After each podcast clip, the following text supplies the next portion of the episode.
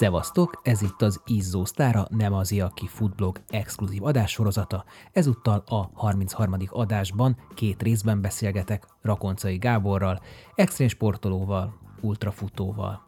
Ez itt az előzetes, a beszélgetés pedig teljes terjedelmében a Patreonon érhető el.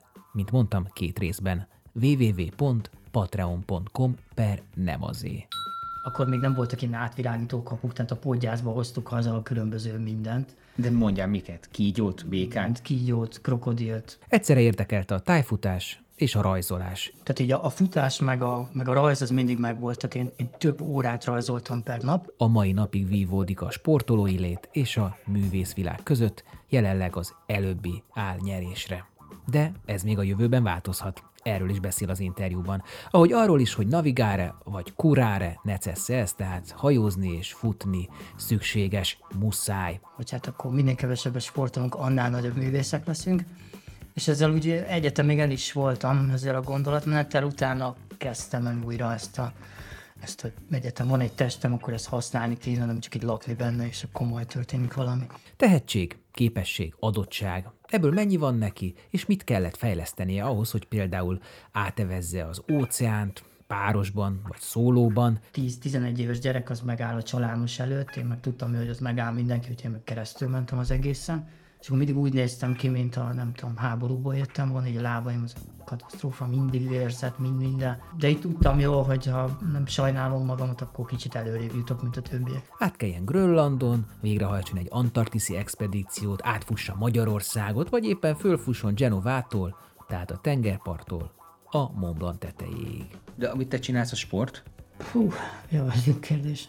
Szerintem a hatnapos az igen, mondjuk a Grönland átkelés az az volt. Van benne egy ilyen, egy ilyen romantikus vonal, amit nem tudom, kisgyerekként így becsípődött, hogy tudod, veszélyes és kalandos és igazi és tétje van, és, és a sport is e között mozog valahol. Én már csak arra vagyok kíváncsi, hogy hogyan lehet mégis selfit készíteni az óceán kellős közepén a hajóról és magamról de majd elmondja Gábor. Mint egy alkoholista, hogy elittal már egy nagy családi ház árát, hogy te, te is el, elkalandoztad már sok családi ház árát? Szerintem egy pár darab budapesti komolyabb lakás árát, igen. Ebben az adásban teljesen máshogy és más miről beszélgetünk, mint ahogy Gábortól megszokhattuk. Az Istenek azért irigyelnek minket, mert hogy nekünk véges az életünk. Kifejezetten nem fogom érinteni az expedíciók részleteit, sokkal inkább az emberre fókuszálok. Tehát mi tényleg kockáztatunk, és amikor döntünk, akkor csak, csak azt választjuk, és nem próbáljuk ki, hogy ja, az nem jött be, visszaugrok két lépést, és megnézem, hogy mi lett volna, nem szaladok át az úttesten.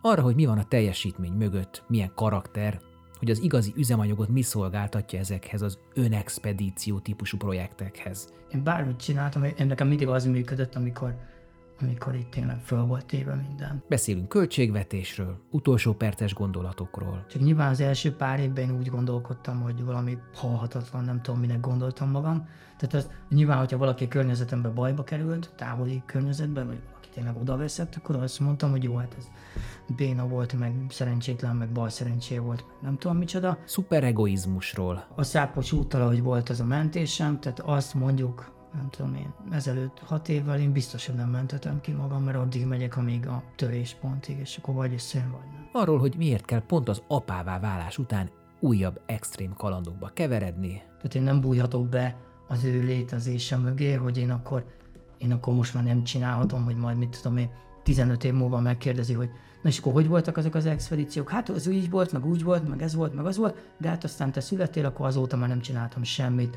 Arról, hogy a művészet miért kiút a sportolásból. A sport, tehát fő, főleg az ultrázás, szerintem az egy abszolút egy ilyen önkifejezés, tehát ez egy performance. Arról, hogy miért kell jobban parázni egy medvétől, mint egy kóborkutya falkától, hogy mire valók a rekordok, és hogy őt mi mozgatja. Azért csinálok valamit, mert bennem van valami, amit meg kéne, ki kéne szedni, vagy pedig uh, valakinek van valami igénye, amit ki kéne elégíteni. Tehát az egyik ugyebár egy, uh-huh. kap egy megrendelést, és nem tudom én megcsinálja, a másik meg jön egy sugallat és megcsinálja. Arról, hogy milyenek, ha már vannak focista feleségek, az extrém sportoló feleségek, tehát hogy megy egy párkapcsolat annál, aki ilyen projektekben utazik. Mondjuk így ez a párkapcsolat téma, ez, egy, ez nem teljesen kompatibilis egyenlőre még a, a, ezzel az életformával. Nem vannak futbalista feleségek, de nem tudom, hogy van-e extrém sportoló felesége? Á, amúgy nem. Beszélünk a népszerűség átkáról, az elhallgatott hírverés nélküli expedíciókról, beszélünk arról, hogy miért ez a szlogenje, hogy a félelem a barátod, meg hogy amikor az életed a tét.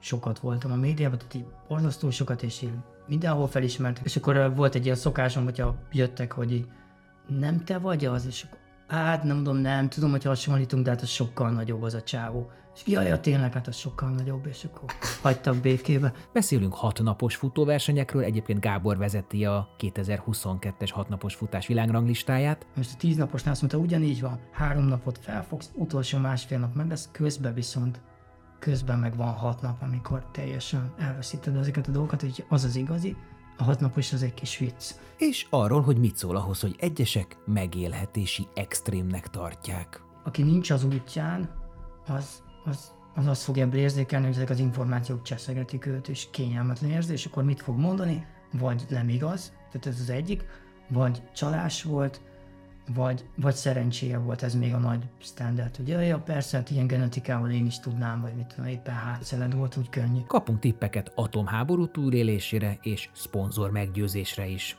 Beszélünk kockázatvállalásról, megváltozott korszellemről. Ment az Antarktiszra, és akkor nem vitt a műholdas, nem vitt telefont. Ő már azt nyilatkozta, hogy hogyha vinném a telefont és fel tudnám írni a családot vagy a mentőegységeket, akkor ez egy kirándulás. Tehát akkor, akkor nincsen semmi tétje, akkor most miért venném komolyan, tehát akkor ez nem, nem egy expedíció. Na és akkor ez még menő volt, és mindenki azt mondta, hogy wow, nem semmi, azt a komolyan veszi. Ma, ha ezt csinálná, ő is akár, vagy bárki, hát ez teljesen idióta. És izgalmas, egyben gyötrő dilemmákról és álmokról. Mindezt az első részben. Te futottál mondjuk gyerekkodban maradt? 13 évesen, aha. És akkor mit mondtak? hogy megállok a fejlődésbe, tönkretettem az idő, id- izületeimet, és mekkora reménység voltam, és kár volt érte. Ebéd után, teli hassal, meg ez tél közepe, meg otthon nem mondod el, meg akkor még nem volt mobiltelefon, hogy izé, hanem mondtam anyukámnak, hogy akkor a Tamás öcsémmel elmegyünk játszani, és vacsorára visszajövünk, és akkor tudtam, hogy van egy maratonnyi időm, úgyhogy nem fognak aggódni. Az öcsém jött bringával, ő mérte az izét, és akkor egy Pest Lőrincen volt egy köröm, addig köröztünk ott, amíg meg nem lett a maraton, hazamentem, nyilván brutális szó voltam, tehát én egy, egy, egy kulacs vizet nem vittem, mert hát az 5 kilométerre se kell, akkor a fene gondolta volna, hogy a 42-re kéne. És akkor lefutottam, Mennyitől? 4 óra 22 perc, és jött egy autó, és emiatt meg kellett állni, mondjuk bruttó két másodpercre. És ez nagyjából a felénél volt, tehát én évekig azt hittem, hogy én nem futottam maratont, mert igaziból megálltam két másodpercet, tehát ez két darab fél maraton legjobb esetben is. Mert ugye azt hitted, hogy nem szabad meg. Én azt hittem, hogy mar- tehát, hogyha futunk, akkor futunk. Én azt gondolom, hogyha ez az eset a, ezzel a kisráccal, amit tudom én, 30 éve van, a kutyát nem érdekel.